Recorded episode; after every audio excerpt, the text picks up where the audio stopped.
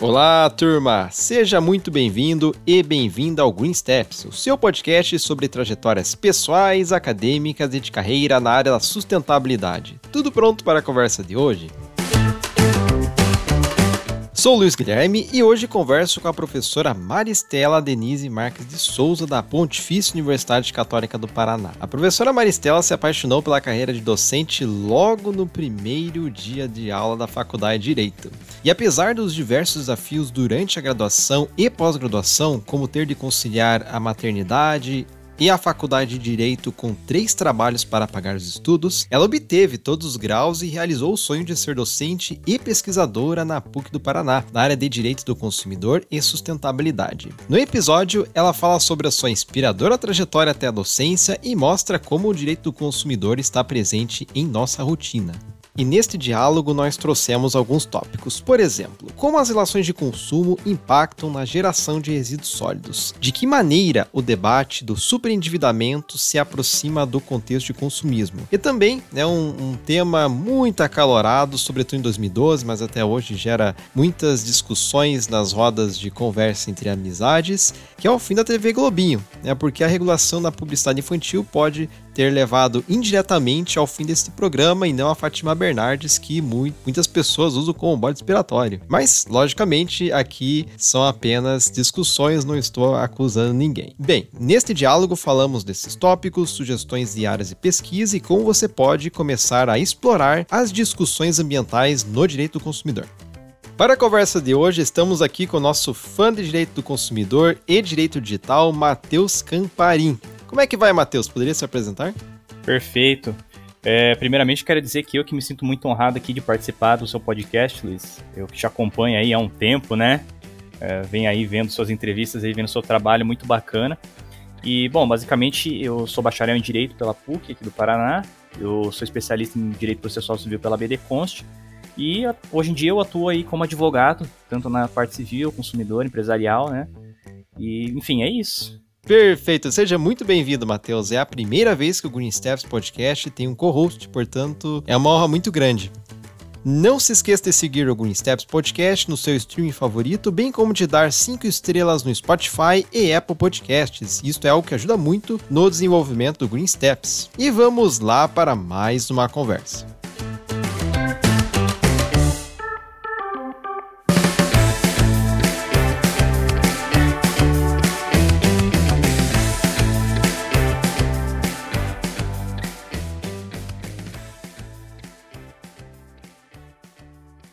Ficamos muito agradecidos pela sua presença, professora Maristela, Matheus. E, professora Maristela, aqui no Green Steps nós temos uma espécie de tradição, né? Temos várias tradições, né, que ao longo do, do diálogo nós vamos colocando aqui, explicando, logicamente. A primeira delas é o pontapé inicial. Perguntar como surgiu a professora Maristela. Quem que é a professora Maristela? Desafios que a professora Maristela encontrou nessa caminhada. Como você superou essa caminhada, professora? Bom, gente, muito obrigada pelo convite, maravilhoso estar aqui com dois ex-alunos, grandes dois ex-alunos, um deles foi me orientando de P I B I C, Guilherme, Luiz Guilherme, então é um prazer estar com vocês nessa noite e falar um pouco dessa minha trajetória, que foi uma trajetória com alguns percalços, né, com algumas dificuldades, não só financeiras e aí outras tantas também, mas que É, me colocou no lugar de onde efetivamente eu queria estar. Então, desde antes de mil novecentos e noventa, quando eu entrei no curso de Direito da PUC, Paraná, da Pontifícia Universidade Católica do Paraná, que não era Pontifícia, né? Ela ainda era só Universidade Católica, e depois que passou a condição de Pontifícia, eu fiz o curso de Serviço Social em mil novecentos e oitenta e dois, mas não concluí. E lá nasceu a minha paixão pelo direito. Mas mesmo cursando o serviço social e conhecendo das realidades sociais,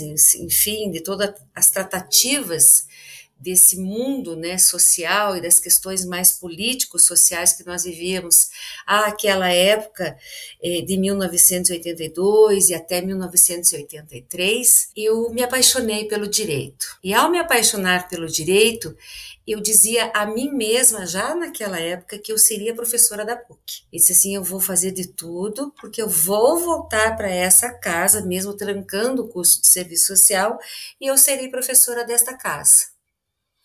Então, a luta que já começou naquela época, a professora Maristela já começou a se formar naquela época, em mil novecentos e oitenta e dois. Daí, em mil novecentos e noventa, eu tentei fazer a reopção de curso, mas não tinha vagas para reopção. Eu fiz novamente vestibular e passei, fui aprovada, fiz cursinho. Eu já tinha família, tinha dois filhos, já era casada, tinha dois filhos e estava com vinte e oito anos, eu era a mais velha da minha turma. Tanto que no primeiro dia da apresentação da, na sala de aula, me fizeram mostrar a minha identidade, porque ninguém acreditava que eu tinha já família, que já era uma senhora de vinte e oito anos.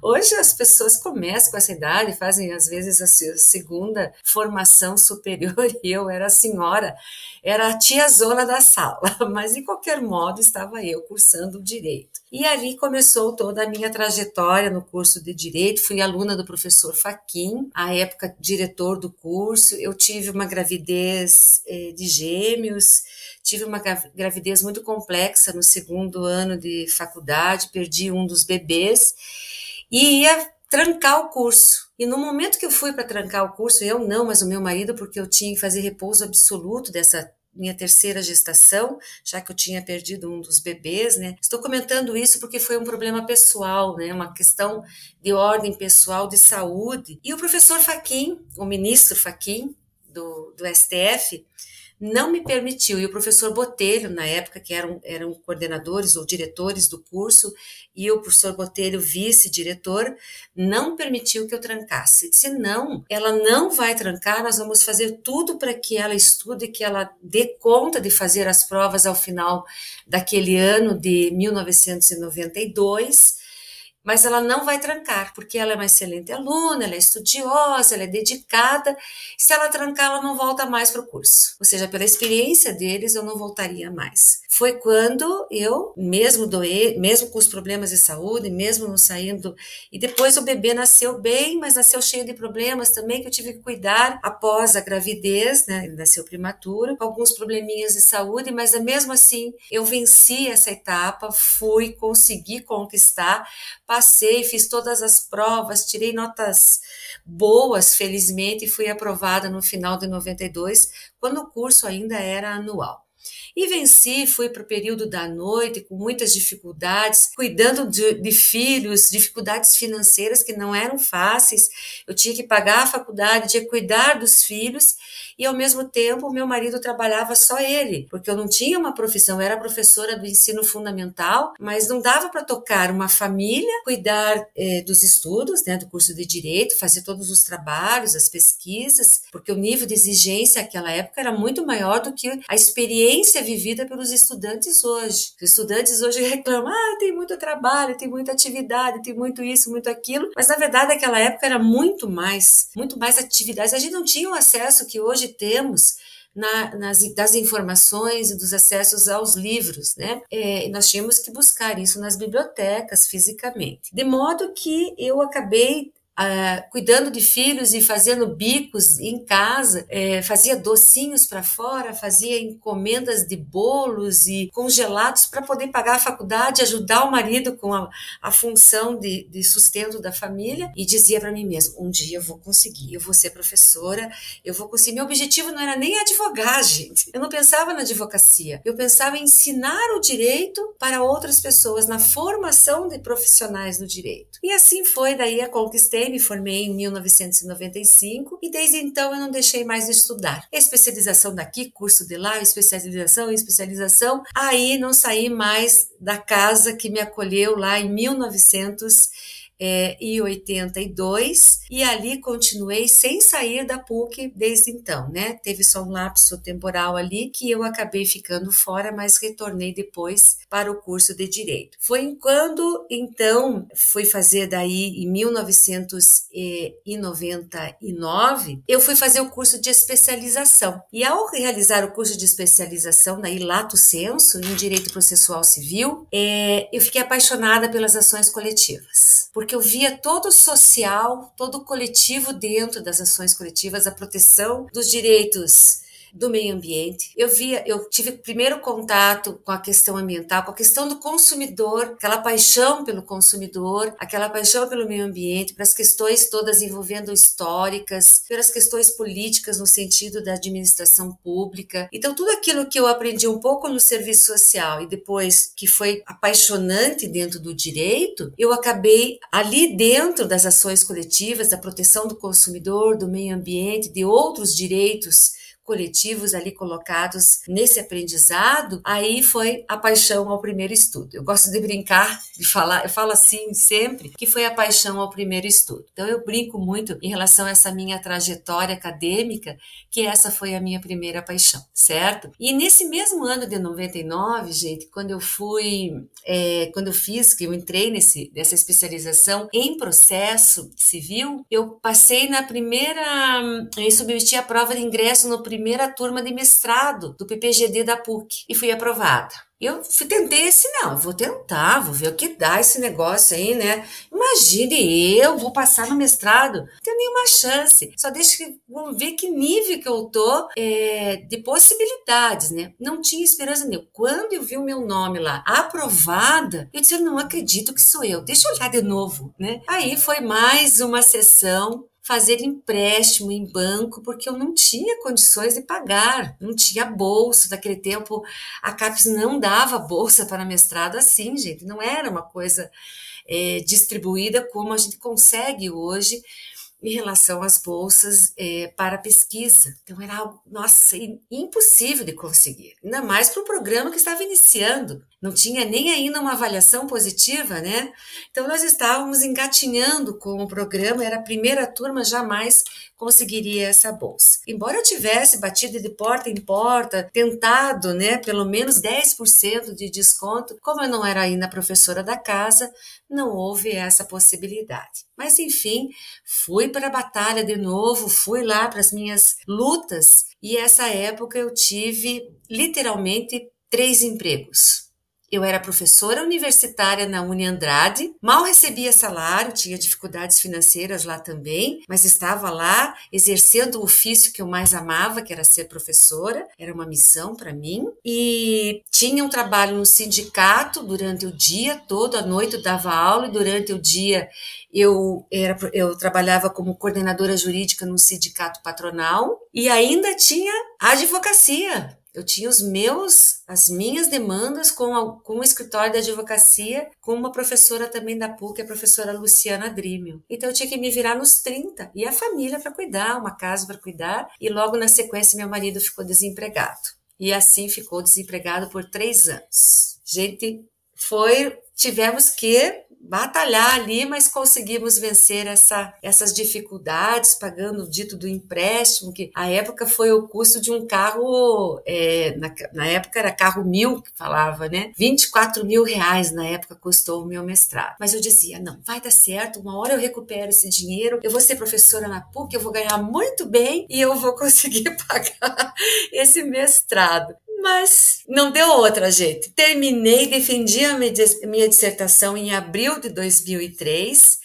Acabei, né, defendendo só em dois mil e três, um pouquinho mais à frente do tempo, é, que seria o tempo regulamentar, pelas questões financeiras e também por problemas pessoais. É, eu acabei defendendo só em abril de dois mil e três. E com isso, eu tive a colaboração na época para poder trancar o curso, que na época era o professor Ferraz, que era o coordenador do P P G D.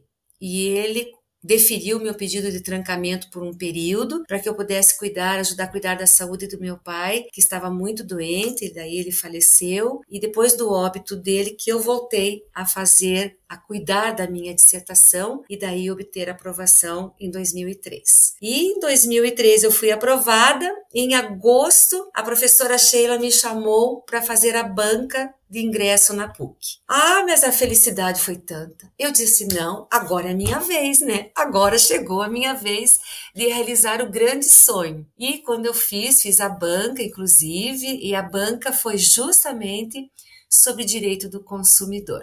Eu falei, não acredito que eu vou fazer uma banca em direito do consumidor. E na banca estava uma professora, tinham três professores, inclusive a professora Sheila, e eu acabei tratando sobre a responsabilidade civil do fornecedor. E nessa responsabilidade do, civil do, do fornecedor, eu, inclusive, aproveitei no finalzinho e comecei a fazer questionamentos, como se eu estivesse fazendo questionamentos para os alunos, sobre a questão de sustentabilidade. Imagine naquele tempo, gente, em dois mil e três ninguém falava nisso. Falava ecologia, no máximo, mas sustentabilidade. Eu cheguei para a professora da banca, ela estava com uma garrafinha dessas pet de água, e eu perguntei assim, o que você vai fazer com essa garrafinha depois que você consumir toda a água, o conteúdo dessa água? Ela ficou me olhando e ficou vermelha. Daí ela pegou, olhou para mim e falou assim, vou jogar fora. Eu disse assim, mas aonde a senhora vai descartar? Nós não tínhamos lei de resíduo sólido, nós não tínhamos legislação compatível para dizer o que fazer com aquela garrafa. Vou devolver lá para quem produziu. Faz a logística reversa disso, devolve para ela, para a fábrica, né? E ali ficou, e ela ficou embaraçada, disse assim, talvez tenhamos que ter uma responsabilidade solidária, quem sabe, ou quem sabe uma compartilhada. Então não se falava absolutamente nada de sustentabilidade, e eu me sentia assim, meu Deus, agora me reprovaram com isso, né? Mas eu, falando mais do que a própria língua, né, a própria boca, passou ali. Professora Sheila disse assim, você pode aguardar uns minutinhos que nós já vamos deliberar aqui a sua nota. Eu falei, mas já? Será que não vão me chamar depois, né?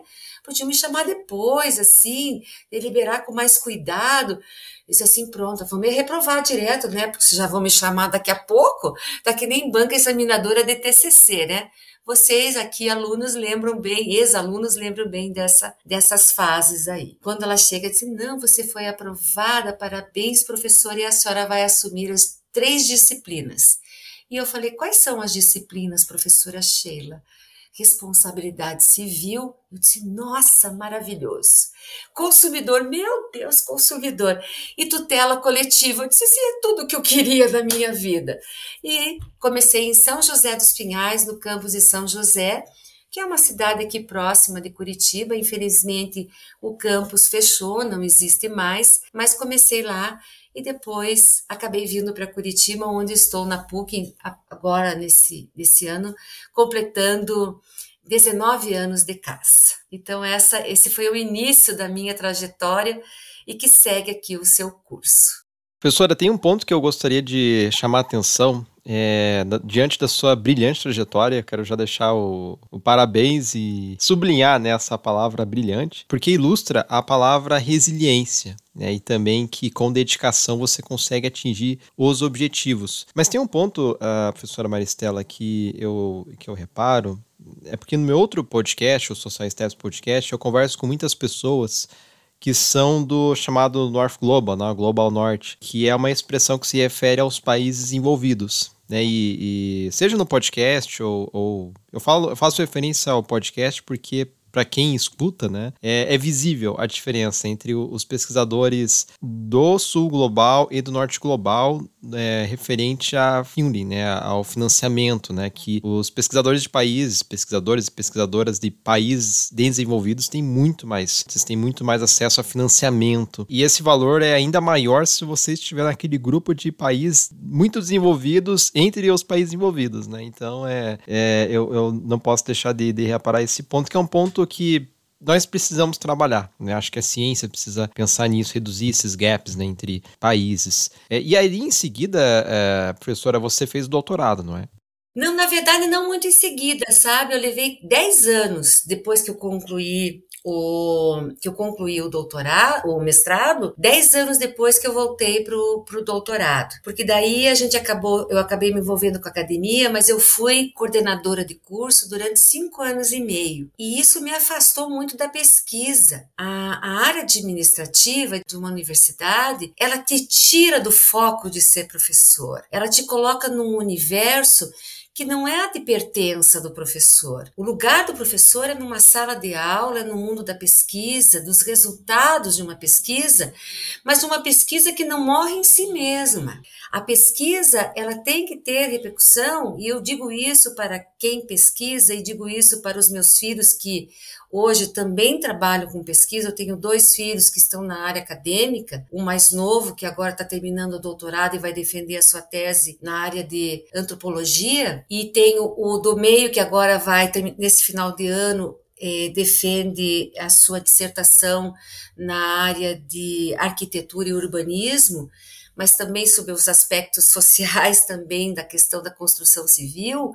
Eu digo assim, não Não trabalhem com pesquisa para você colocar a sua pesquisa dentro de um artigo ou de uma prateleira, de um livro, é, sem resultados práticos para o social, sem melhorar aquilo que nós temos aqui fora, que é a sociedade. A gente faz, tem que fazer pesquisa para que as coisas sejam melhoradas, para que esse mundo possa se tornar melhor, né? É essa, é, e você fazer isso sem recursos muitas vezes, sem capital, é, é complicado, mas a gente consegue, tem que dar conta de levar isso à frente. Então eu demorei um pouquinho mais para conseguir, para entrar no doutorado, mas foi porque eu entrei nessa área da administração do curso. Foi uma experiência, foi um desafio, mas se você me dissesse hoje, ó, eu te pago tanto para você ser coordenadora de curso, eu digo muito obrigada pelo convite, mas não é isso que eu quero, não é isso que eu quero para a minha carreira. Prof, é, primeiro eu queria dizer, fantástico sua trajetória, é, de fato muita batalha mesmo, não tinha conhecimento e muito inspiradora, né? E emendando aqui o que a professora disse, né, que o objetivo sempre foi de ser professora e tal, é, da onde que surgiu assim, esse interesse, por exemplo, pelo direito civil, pelo direito do consumidor, e também o quanto que o professor Fachin influenciou, né, dessa decisão da professora? É, eu, eu, quando eu encontrei o professor Fachin, ele, ele foi meu professor na graduação e ele acabou dando um módulo de direito civil também no mestrado para mim, e nós nos encontramos no mestrado, e no mestrado ele disse assim, mas que... Ele sempre muito educado, sempre muito eloquente nas suas palavras. Para quem não conhece, o professor Fachin é poeta, né? E muito eloquente nas suas palavras, ele chegou e disse assim, você não sabe o prazer que é vê-la aqui no mestrado, na primeira turma de mestrado da PUC Paraná. E eu disse assim, e o senhor não sabe o quanto eu sou grata ao senhor por eu estar aqui onde eu cheguei, eu falei para ele, porque eu teria desistido do curso. Eu não diria desistido, mas trancado, e talvez a desistência fosse é, uma consequência natural, porque com filhos, cuidar dos filhos e etcétera, a gente acabasse não retornando a, a, ao curso. E ele disse, certamente você não retornaria, porque você seria engolida por aquela rotina e talvez você não tivesse voltado. Por isso que quando o seu marido, e ele lembrou até o nome do meu marido, vocês imaginem a, a lembrança e a memória do professor Fachin. E eu disse assim, eu sou muito grata ao senhor e, e a tudo que o senhor fez por mim e, e pelo fato de eu estar aqui hoje no mestrado. E ele disse assim, e você vai chegar mais longe, tenho certeza disso. Sabe? Então aquilo tudo me marcou bastante. Assim como eu tive o professor Fachin, uma pessoa que foi marcante, eu também tive outras pessoas que me colocaram para baixo. Outros professores que também me fizeram querer desistir do meu objetivo. E que mais tarde eu acabei sendo chefe desses professores, como coordenadora de curso. Então assim, eu disse assim, mas passou, né? Cheguei onde cheguei e deu certo, correu tudo bem. É, e o professor Fachin, quando é, nos dava aula de direito civil, ele foi um grande motivador do direito civil. Eu sempre tive muita paixão pelo direito civil. Embora tirar, tirasse excelentes notas no direito penal. Nunca tirei uma nota baixa no direito penal. E ia muito bem. As minhas primeiras notas no direito civil, que fui aluna do professor Fachin, eram muito baixas. Eu, nunca, eu ficava indignada, eu chegava a chorar de saber que eu tinha tirado sete com ele. Eu não me conformava de ter tirado sete, que o professor Fachin. Eu disse, eu não acredito que eu tirei essa nota tão baixa. Eu não me conformava, então eu estudava, eu me dedicava para tirar uma nota melhor, como se nota representasse efetivamente conhecimento, né? Mas ele foi um dos grandes norteadores da escolha do direito civil. Agora, quando você, eu falo em socioambiental, essa paixão ao primeiro estudo, como eu mencionei a vocês e que eu gosto de brincar com esse termo, foi na graduação com o professor Marés, o professor Carlos Frederico Marés. É, e depois no mestrado também, que ele despertou ainda mais, porque é, no mestrado foi essa conexão com o Código de Defesa do Consumidor, com a Lei de Ação Civil Pública. Eu acabei conectando isso, essas preocupações da proteção ambiental, e justamente a partir do texto da Constituição Federal. Ou seja, tudo se alinhou para que a pesquisa chegasse nesse interesse, na busca de respostas e na busca de soluções. Então, se veja, não foi à toa que eu acabei sendo é, direcionada para as disciplinas iniciais em dois mil e três, lá no campus de São José, para três disciplinas que efetivamente eu tinha interesse: responsabilidade civil, consumidor e tutela coletiva. Eu falei, não é possível que eu estou nas três disciplinas que eu mais pesquisei esse tempo que eu estou estudando, as que mais me atraem para a pesquisa e que eu vejo potencial de pesquisa futura. Então eu disse, não, está tudo é, assim conspirando, o universo conspirou para que as coisas acontecessem. Então eu disse, vamos lá que é, é, pega que é tua, né? Então vai que você tem que jogar isso para frente. Então eu digo que as, as disciplinas, elas não foram escolhidas por mim, elas me escolheram, né? Elas me escolheram. Então, é, justamente que quando participei dessa banca, tudo isso levou, né? E eu tratei justamente dessa questão, como eu mencionei antes, a responsabilidade civil do fornecedor. E mesmo que o, o código estivesse só com treze anos de idade, o C D C estivesse, eu fiz aquela pergunta para a professora, né? O que você vai fazer depois que tomar toda essa água? E ela ficou, é como, assim, sabe aquele vazio que preenche a sala de aula, assim? Fica aquele vazio, assim, né? Aquele, aquele riso sem graça, ela ficou vermelha, um rubor no rosto da professora, assim. E eu falei assim, nossa, e aqui estou eu, né? Então, o que, que aconteceu? Aconteceu que o consumidor veio, a partir dessa sociedade que nós temos aí numa pauta de um movimento enlouquecedor, desenfreado, né, constante de consumo, como diz Gilles Lipovetsky, que é um dos autores, meus autores preferidos, um filósofo de origem polonesa, mas erradicado na França, fantástico naquilo que ele escreve, que ele absorve, e quando ele fala dessa sociedade contemporânea, do hiperconsumo, assim denominado por ele. É, então, é, na minha observação empírica, ela já me acompanhava muito antes da graduação do direito.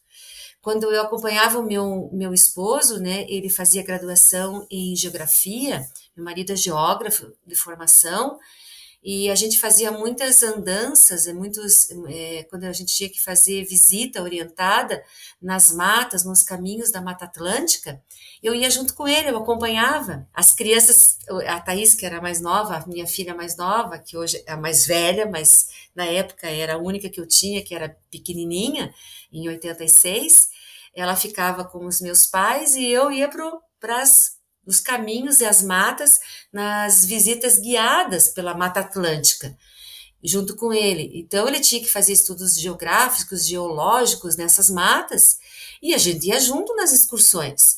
Então, desde lá, por essas aulas de campo que, que o meu marido fazia, nós discutíamos sobre as questões ambientais desde aquele tempo.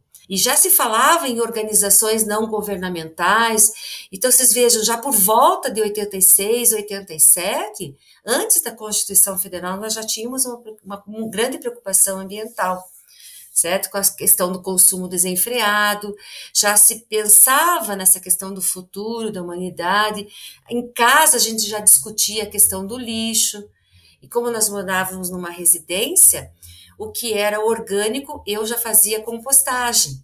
assim do tempo da minha nona, da minha avó, né, italianona lá, que fazia coisa da forma dela, mas era um aprendizado para mim, que eu aprendi de ver com criança, a gente já fazia isso na nossa residência. Lógico que depois, quando você vai para um apartamento, as coisas começam a mudar é, totalmente, completamente diferente daquilo. E aí, lógico que as coisas, à medida que a gente vai pesquisando, daí depois a gente começou, comecei a estudar a legislação quando veio a lei de resíduos sólidos, a questão da água, e, e como o meu marido é geógrafo, trabalhou muitos anos na Sanepar, hoje ele é aposentado, ele trabalhava muito com águas subterrâneas e a questão de contaminação dessas águas. E é um recurso esgotável do planeta. E o quanto se utiliza de água hoje para a produção de alimentos, para a produção de, de produtos que são industrializados pela indústria de transformação e que a gente vai lá e compra, e abre o um pacotinho e acha assim, nossa, que delícia, que gostoso, que maravilhoso, mas a gente não sabe o quanto que foi gasto de água para produzir aquilo, e depois a gente pega o pacotinho e joga, sabe Deus onde, como, e onde que vai dar o resultado de tudo aquilo no pós-consumo. Então hoje, se a gente pensar em produção, em consumo de mercadorias, dentro dessa economia, dessa forma capitalismo, capitalista contemporânea, é lógico que a gente tem que pensar que os recursos para essa produção, eles são esgotáveis. Então, consumidor, direito do consumidor e meio ambiente, eles estão diretamente relacionados. E como você conduzir esse diálogo, como você conduzir esse tratamento entre uma conversa e outra. Gente, desejos, desejos são muitos dos nossos desejos, desejos humanos, são de natureza econômica e de natureza material. E esses desejos são desejos de consumo, na sua grande maioria. E isso traz, certamente, impactos diretamente nesses recursos naturais, né? Lógico que isso são inúmeros e múltiplos problemas ambientais e climáticos que nós estamos estudando aqui. Então, quando você traz tudo isso, traz também impacto social, por isso que a gente fala socioambiental. Então, consumo, as questões socioambientais, as questões coletivas. Então, mudar essa, é você rever essas questões, essa consciência coletiva, é a partir de uma consciência individual. Então, não, não é fácil você trabalhar com esse tipo de pesquisa. É difícil? É muito difícil. A gente trabalhar produção, trabalhar consumo, trabalhar capitalismo e você trabalhar ao mesmo tempo a problemática socioambiental. Não é algo fácil, mas é uma pesquisa daqui. É, a gente, cada vez que você mexe, cada vez que você vai mais à frente, você fica encantado. Aí você fica assim, nossa, professora, você fica, fica empolgada. Eu tenho horas que eu tenho que me controlar para não ficar... falar mais do que, sabe, mais do que as outras pessoas quando nós estamos reunidos no nosso grupo de pesquisa. Eu fico muito empolgada mesmo. Então, realmente estão, está diretamente ligado, sem sombra de dúvida, né? Então, hoje nós temos uma preocupação muito grande dos pontos do excesso de população hoje de baixa renda em relação ao consumo de produtos e o acesso a esses produtos e também a certos serviços que atendam minimamente às necessidades básicas dessa população. Ou seja, a promoção de um consumo sustentável, social, socialmente sustentável a essa população.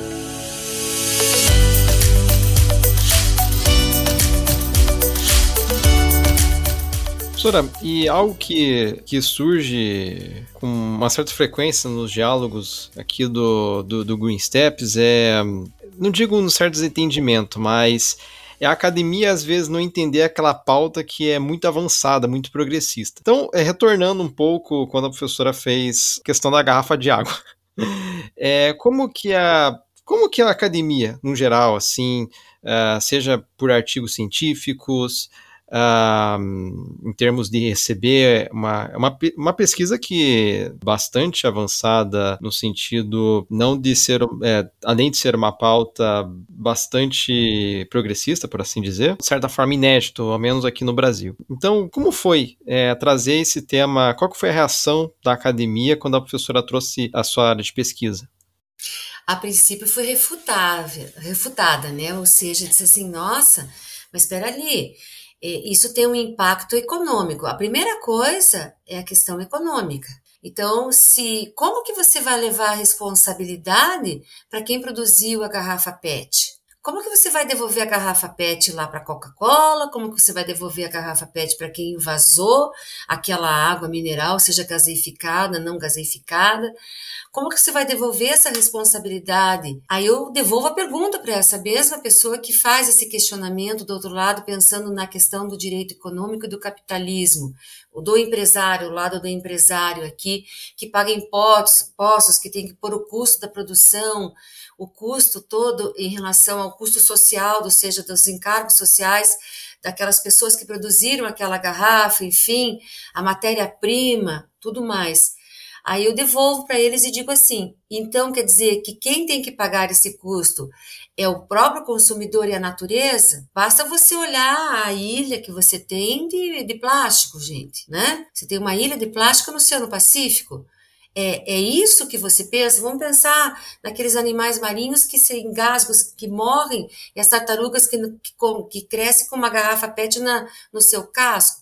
Então, lá naquela época já se dizia assim, não, mas e como é que fica, coitado do empresário? Mas o empresário vai ter que suportar esse custo. É a mesma coisa quando você vai falar sobre a questão do risco do desenvolvimento na defesa do fornecedor.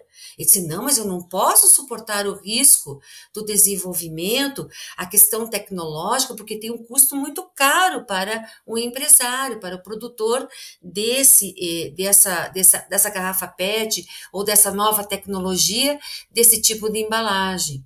Isso assim, é, tem um custo elevado, mas não esqueça que todo o custo elevado de um produto, seja da sua embalagem, seja da, dos, dos, da sua matéria-prima, você transfere para o consumidor. O, destino, o destinatário final está pagando por isso. Todos nós pagamos, seja os impostos, seja o transporte, a logística, enfim, seja a matéria-prima, tudo está sendo pago por nós, consumidores. Então, se a gente tiver que pagar mais por isso para ter uma garrafa P E T que possa ser retornável e que eles possam dar destinação por aquilo que produziram, nós vamos pagar mais por isso, mas faça por onde. Então, no começo, realmente, Luiz, foi muito, foi refutada, não, mas não, imagine, aí, logicamente, com não os ambientalistas, né, não os ecologistas, que era a palavra que era utilizada naquela época, usava-se muito ecologia, vamos ecologizar efetivamente os nossos desejos, né? Vamos deixar isso ecológico. Bonito você colocar uma, uma publicidade ou colocar uma embalagem que ela tá toda, ela é verde, verde só de fachada, né? Só de fachada, mas não é. Ela, na verdade, ela é só uma falácia nesse sentido. Mas estamos conquistando espaço, isso que é importante. Prof, e você alertou ali na sua fala sobre as contribuições e as relações ali do direito do consumidor, do direito socioambiental e também com essa promoção, né, do consumo consciente, mas na opinião da professora, assim, é, como que a gente poderia desenvolver, trazendo, né, para o âmbito prático ali, como que a gente poderia desenvolver melhor essa, essa conscientização, digamos assim, e a legislação unicamente, ela poderia solucionar talvez isso aí?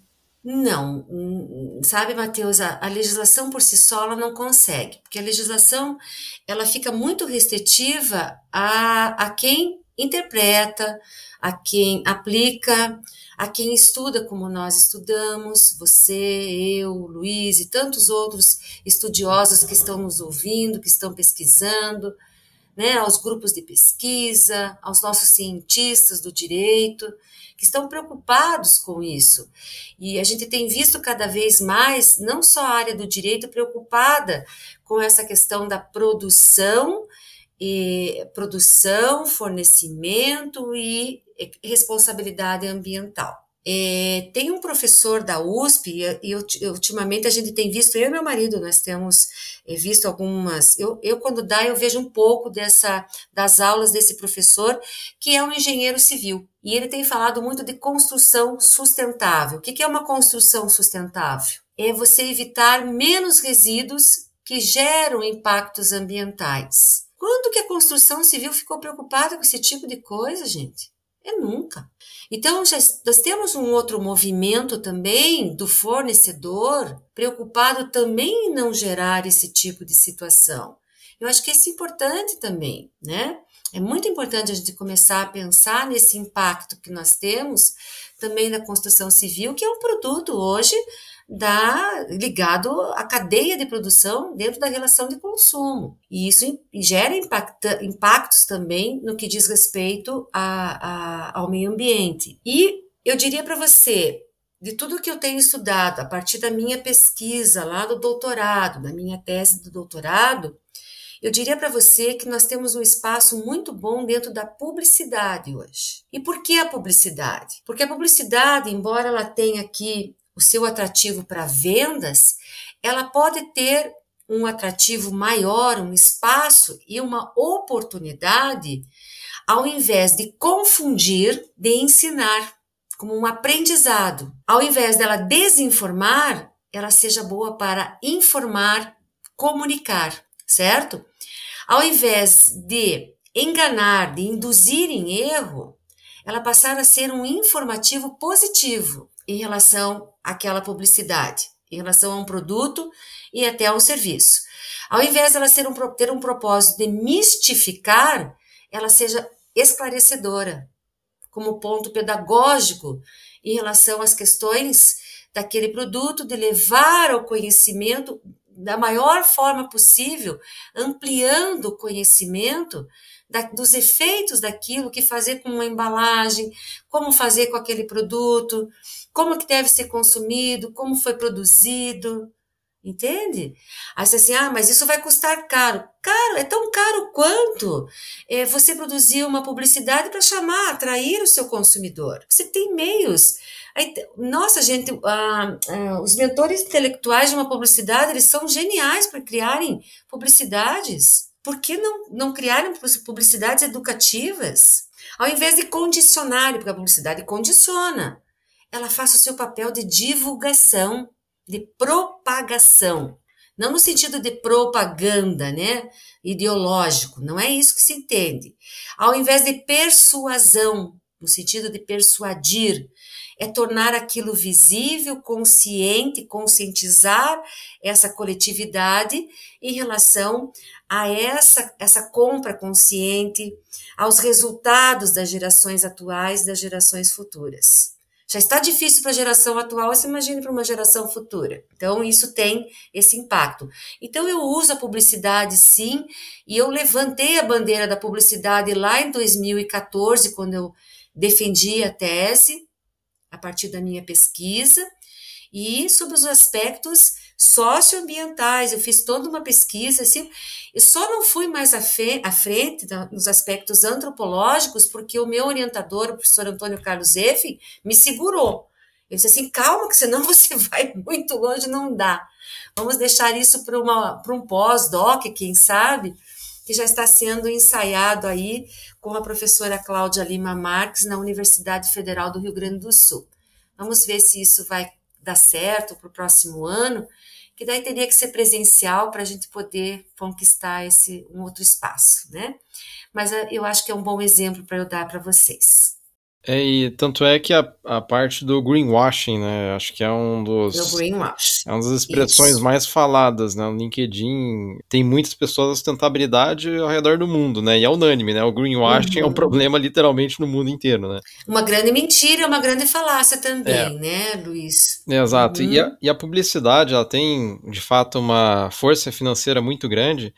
E aqui é uma questão de consumo, né? É, consumo consciente, para assim dizer, né? Que tem até uma, uma história, né? O pessoal usou a Fátima Bernardes como bode expiatório, né? É, eu tenho certeza que o Matheus assistia a T V Globinho, né? E algum filho da professora Maristela acho que assistia também.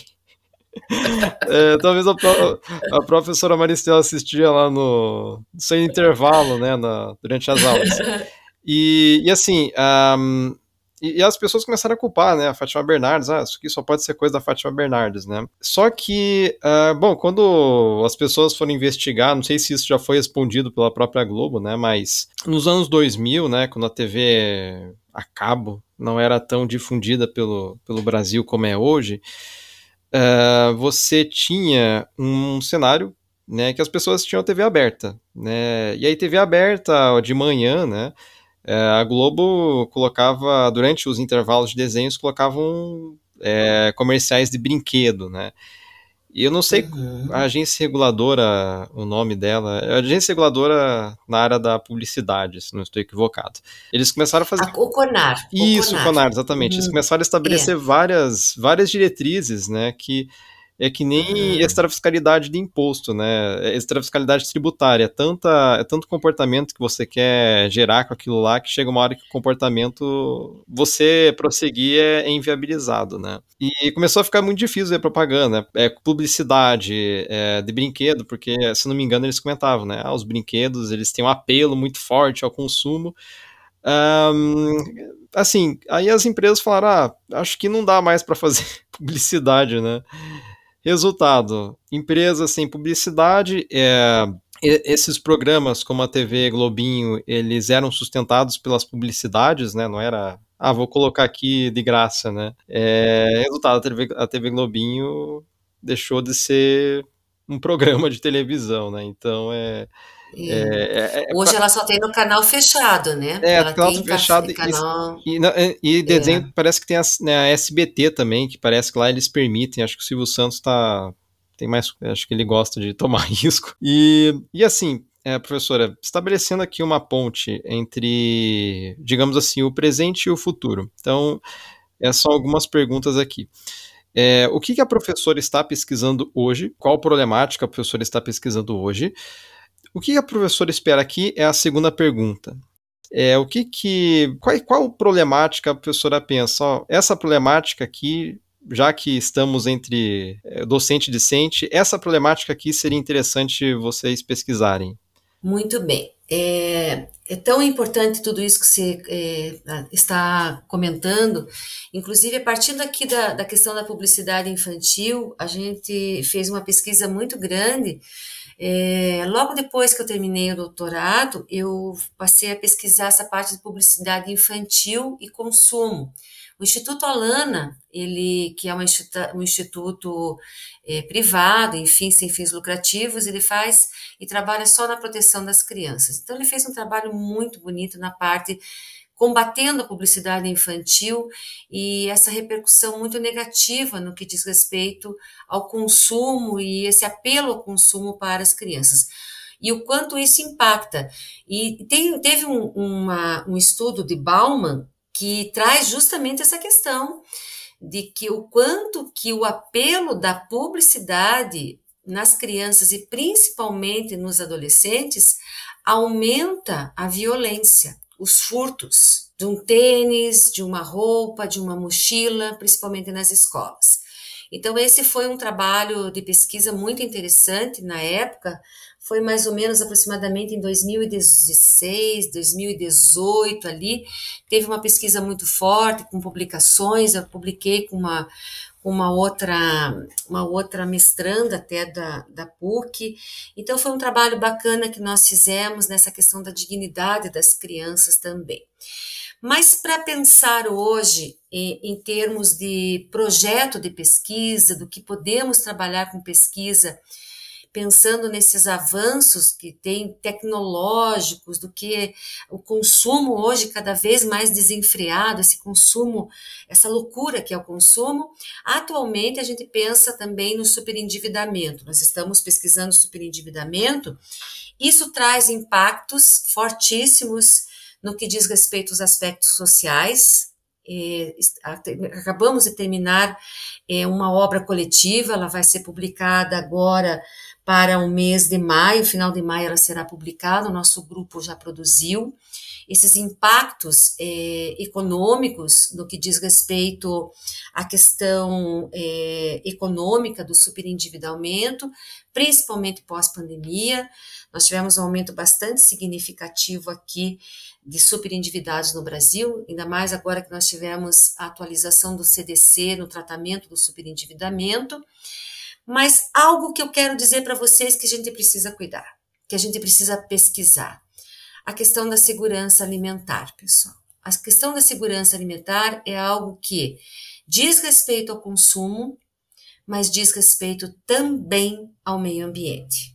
certo? Nós estamos diante de um impacto muito grande, né, é, em relação a essa questão do pré-consumo e o impacto também do pós-consumo, nessa irreversibilidade que a gente tem hoje ao meio ambiente no pós-consumo, certo?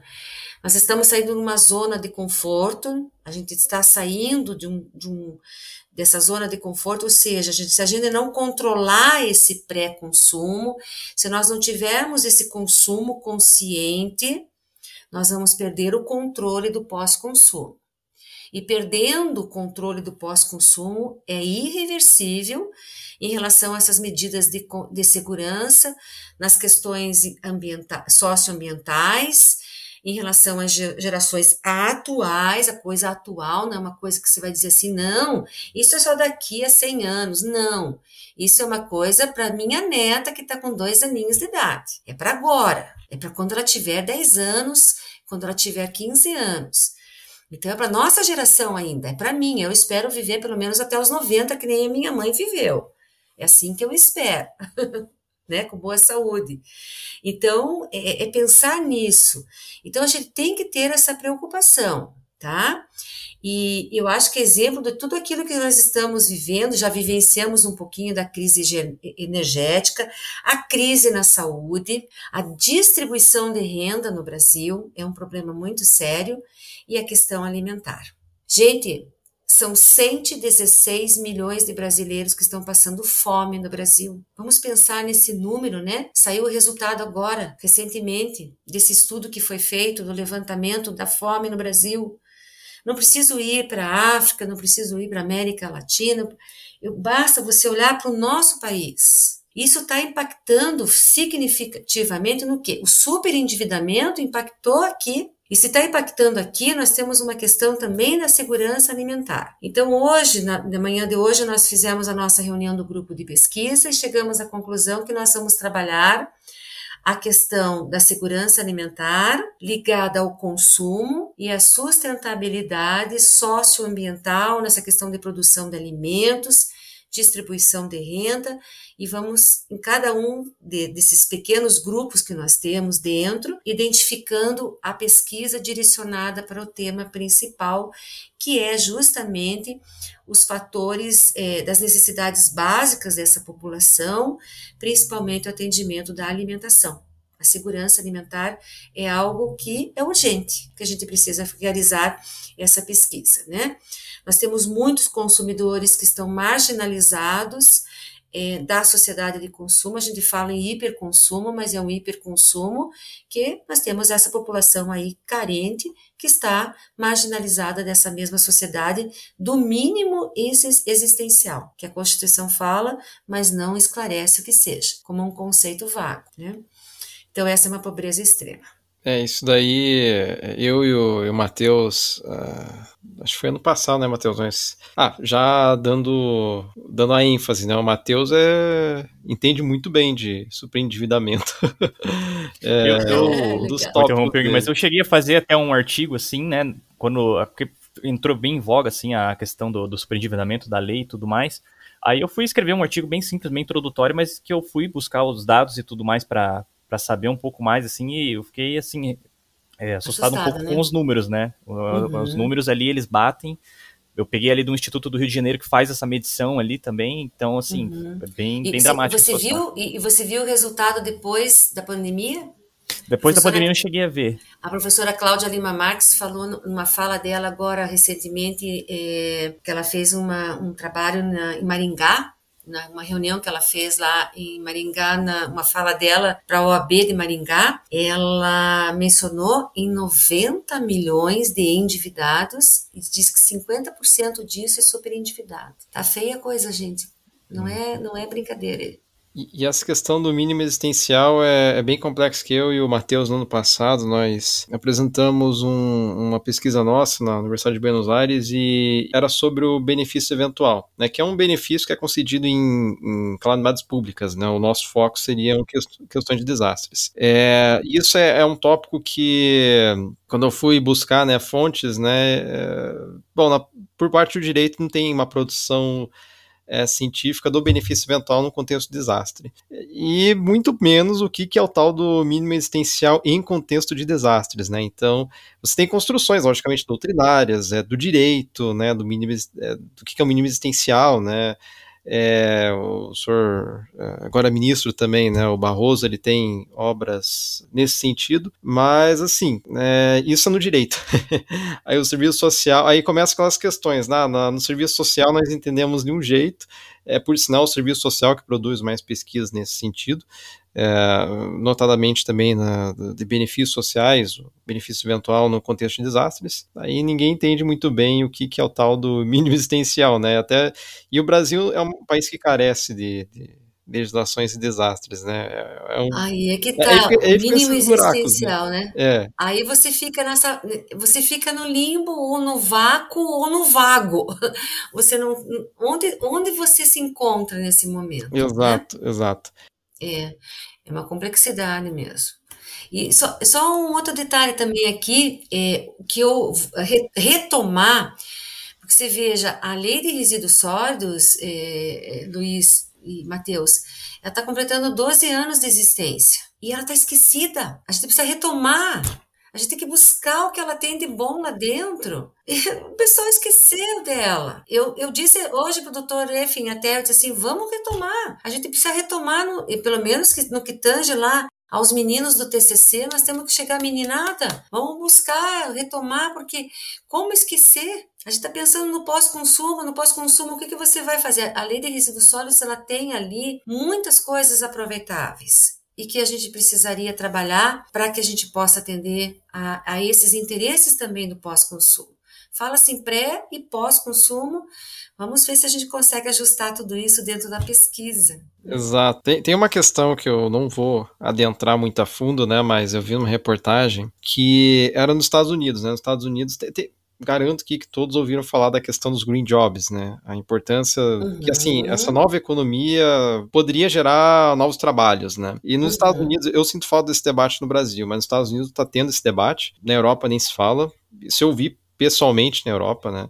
É um movimento muito grande em definir o que, que são green jobs, afinal de contas, o que, que são green jobs, né? O engenheiro ambiental é, é um trabalho verde, mas e o contador que trabalha numa empresa de reciclagem? Ele também é um... O contador seria também um green job. Então, é, é, nos Estados Unidos eles estão brigando por essa... Primeiro, para saber o que, que, é, que, que é green job, né? Como é que nós estamos mensurando que vai ter mais trabalhos? Pode não ter mais trabalhos, né? É, como podem ter, mas nós precisamos mensurar, definir, né, para mensurar. Uhum. E acho que era um, um movimento chamado Labor for... Labor Movement for Sustainability, se não me engano. Vou colocar na descrição Do, do episódio. E outra luta que eles estão tendo é, junta dessa, junto, em conjunto com essa luta, é a parte também de você sindicalizar, né, essas, o, o debate trabalhista. Esse é um debate que foi esquecido no Brasil também. O debate trabalhista está muito forte nos Estados Unidos. É, então, não é só, não é apenas para... Ah, então temos o green job, mas vamos sindicalizar esse green job, né? E onde que eu quero chegar com esse comentário? Porque é, uma preocupação que eles têm é com os catadores de recicláveis lá nos Estados Unidos, né? Então, é, pessoas, né, que trabalham, tem, tem um, um contato mais direto, por assim dizer, né, físico, com os resíduos sólidos, eles também têm um, uma proteção sindical, uma proteção social, é, quem sabe um aumento também. É, então, eu acho que é outra, outra vertente aí, né? A parte trabalhista que se mescla totalmente com a, com a parte da, da, da questão dos resíduos sólidos, né? Que, dependendo... É, porque aqui você tem, é, você tem cooperativas é. só aqui, né? De trabalhadores. E né? Dependendo como a, a forma pela qual você consegue ajustar esse debate e a legislação, você consegue fomentar, né? Um trabalho, né? Trabalhos... em condições dignas, né, como nós falamos, com resíduos sólidos, e aí começa a se tornar um mercado extremamente interessante para receber investimentos e tudo mais. É, eu pesquisei resíduos sólidos, né, a professora Maristela foi minha orientadora de P I B I C, sabe disso. Isso aí! É, e prof, já nos encaminhando aqui para o final da, do podcast, Caso alguma pessoa que esteja nos ouvindo queira estudar ou trabalhar com o direito do consumidor ou direito socioambiental, ou até mesmo o meio ambiente, é, que dicas de carreira você poderia dar para essa pessoa? Se também tivesse alguma sugestão de livro, documentário, filme? Muito bem. É, o que eu posso dizer para vocês, Matheus e Luiz, e para quem está nos ouvindo, né? É, eu digo que o direito do consumidor ele é multifacetado, né? Então ele, ele acaba absorvendo tantas áreas do direito, o constitucional, o econômico, o civil, o ambiental, o social. Eu não deixo o social de fora em absoluto, até a partir dessa fala do, do Luiz agora por último. Então ele, ele é encantador. Então eu sou a pessoa que sempre digo que ele vai ser o maravilhoso. Eu, ele é encantador de fato, né? Ele me encantou sempre, desde o princípio que eu comecei a estudá-lo. Mas o ideal é sim que, pela essa paixão que ele me fez, exerceu sobre a pesquisa, para mim, para mim especial, nós temos vários cursos de especialização pelo Brasil, né? É, os cursos de especialização no seu sentido lato sensu, é, poderíamos citar vários muito bons. A PUC está lançando um agora também, um, uma especialização é, lato sensu em direito do consumidor, ou seja, nas relações de consumo. Então, ela traz aqui várias áreas dentro, do, dentro e voltada para a sustentabilidade, é, organizado pela professora Laís, pela doutora Laís e pelo professor Antônio Carlos Zeffin, também da nossa casa. Mas a gente tem esse estrito senso. Estrito senso, mestrado e doutorado, dentro dessa linha de pesquisa de consumidor, mas ligada à sustentabilidade, que eu conheço, é a PUC Paraná, destacadamente. Eu não estou aqui fazendo publicidade direta, né? Mas é porque é o que a gente conhece. A gente sabe que tem o doutoramento também em consumidor. A Universidade Estadual do Jacarezinho tem uma linha de pesquisa em consumidor, mas a gente não, não diretamente ligada às questões socioambientais. Então, ela tem o doutoramento mais ligado ao direito civil, propriamente dito. Então, daí, lógico, alguns vão ligar-se a esta ou aquela linha mais voltada para contratos, muitas vezes, mais de âmbito privado propriamente dito. Mas eu vejo o direito do consumidor mais voltado como socioambiental. Esse é meu ponto de vista a partir das minhas pesquisas, né? Mas respeito também aqueles que analisam sobre outro enfoque. Como eu disse, é multifacetado. Os livros, a partir de uma primeira leitura... Eu não podia deixar de mencionar numa primeira leitura Gilles Lipovetsky, A Felicidade Paradoxal, um ensaio sobre a sociedade de hiperconsumo, né, do filósofo francês, na verdade nascido é, em, na Polônia, mas erradicado na França, né. Outro é Jean é, Baudrillard, que fala sobre a sociedade de consumo. É um excelente também, é um sociólogo, excelente no que trata sobre a sociedade de consumo. É, Bauman, Bauman também é outro sociólogo maravilhoso. Se, nós temos várias entrevistas de Bauman antes de falecer, já bem idoso, mas de uma lucidez fantástica, maravilhoso, dá vontade de trazer para casa e colocar aqui, ficar assim, fale mais sobre isso, converse mais, né, com um francês maravilhoso, que falava um francês lindo, divino, né, embora não fosse francês, mas falava um francês maravilhoso. E ele fala sobre vários assuntos, tem vários livros de Bauman na sua sequência, A Globalização e Suas Consequências Humanas, É, Vida Líquida, com certeza, mas ele tem um muito bom, que esse eu indicaria com certeza, Vida para Consumo, A Transformação das Pessoas em Mercadoria, tá? Esse é de dois mil e oito, mas ele nunca deixou de ser atualizado, porque, pela própria essência da discussão que envolve é, nós somos mercadorias.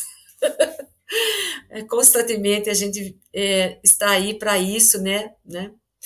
E o outro é A Ética é Possível no, merc... na, no Mundo de Consumidores. Esse eu utilizei muito, bastante na minha tese de doutorado. Ele foi traduzido em dois mil e onze para a língua portuguesa é, e é um excelente livro também do Bauman. certo, pessoal? Lógico, vocês têm, vai encontrar outros artigos, tantos artigos escritos, tantos eh, esse link entre consumo e sustentabilidade, outros estudos mais voltados para o constitucionalismo e, e consumo, mas essas indicações são os livros clássicos que eu, que eu poderia citar a vocês. É, se quiserem buscar dentro do YouTube, nós temos a Cultura do Desperdício por uma Sociedade Mais Consciente, que esse é de dois mil e dezessete, tá? Cultura do Desperdício é super legal para assistir. A História das Coisas, que foi o que me motivou para a minha pesquisa do doutorado. História das Coisas é, já tem a versão em português, né? Quem tem assim uma certa dificuldade com o inglês, mas que pode assistir a versão em inglês, mas tem a versão em português. É, tem o True Cost, que você vai, a gente entende melhor o impacto é, da indústria na moda, no meio ambiente. A indústria da moda, a questão da obsolescência é hoje perceptiva. A moda faz um, dá um nó hoje na sociedade de consumo e ela nos traz aqui um impacto muito grande. É um documentário muito interessante, justamente numa mostra com as fast fashions, e, e essa, a questão das condições de trabalho, então o aspecto social nesse, nesse mundo da moda, né? Então é bem interessante também esse trabalho, e, e aparece aqui um, uma questão de, de um desastre que aconteceu é, no Rana Plaza, e o prédio cheio de trabalhadores que faziam, que trabalhavam em semi-escravos, ele desabou, deixando mais de mil mortos e duas mil pessoas feridas. Então, uma condição deplorável de trabalho para atender o mundo da moda, né? Então, a gente fica pensando que tudo é lindo, glamuroso e maravilhoso, quando você tem um aspecto social deplorável do outro lado. No Netflix, nós temos Do Minimalismo ao Consumismo, né? Saiba o que está por trás dos produtos que compramos no dia a dia. Então, é, é bem interessante também a gente conferir, porque é bem super legal. Esse daqui é ótimo também. E a obsolescência programada. A obsolescência programada também está no Netflix. Quando vocês puderem assistir, são documentários e são é, também séries muito legais e que vale a pena a gente investir um tempinho nosso. Tem gente que gosta de outros tipos de série, comédia, ficção científica, mas a professora Maristela também gosta de assistir coisas de consumo. É isso, meus queridos alunos, sempre alunos.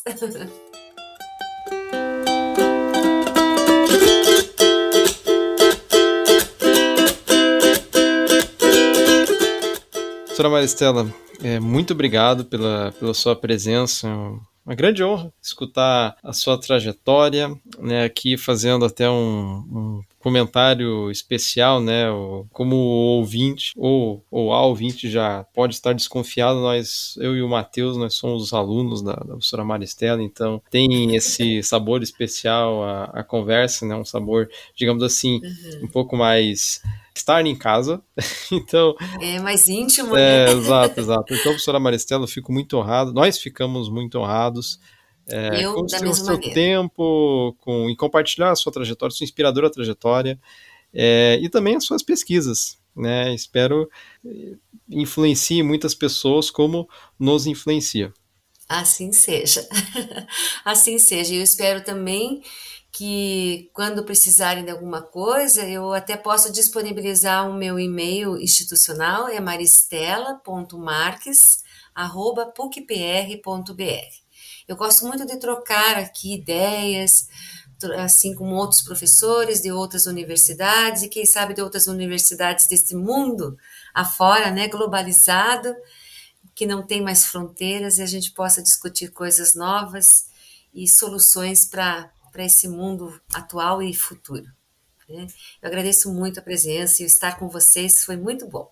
Obrigada mesmo.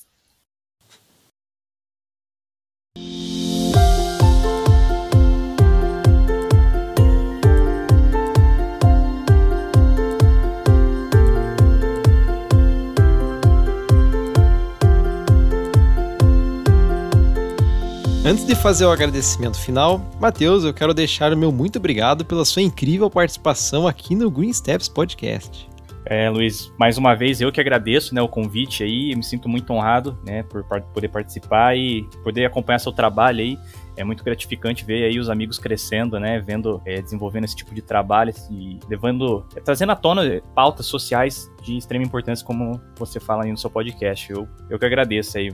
Precisar de novo, pode chamar. Se gostou, não esqueça de compartilhar o Green Steps Podcast com as suas amizades que também gostam da pauta da sustentabilidade.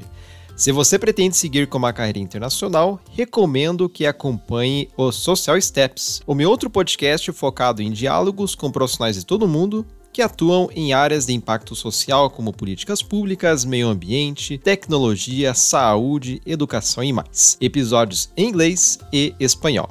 Em breve teremos mais uma conversa.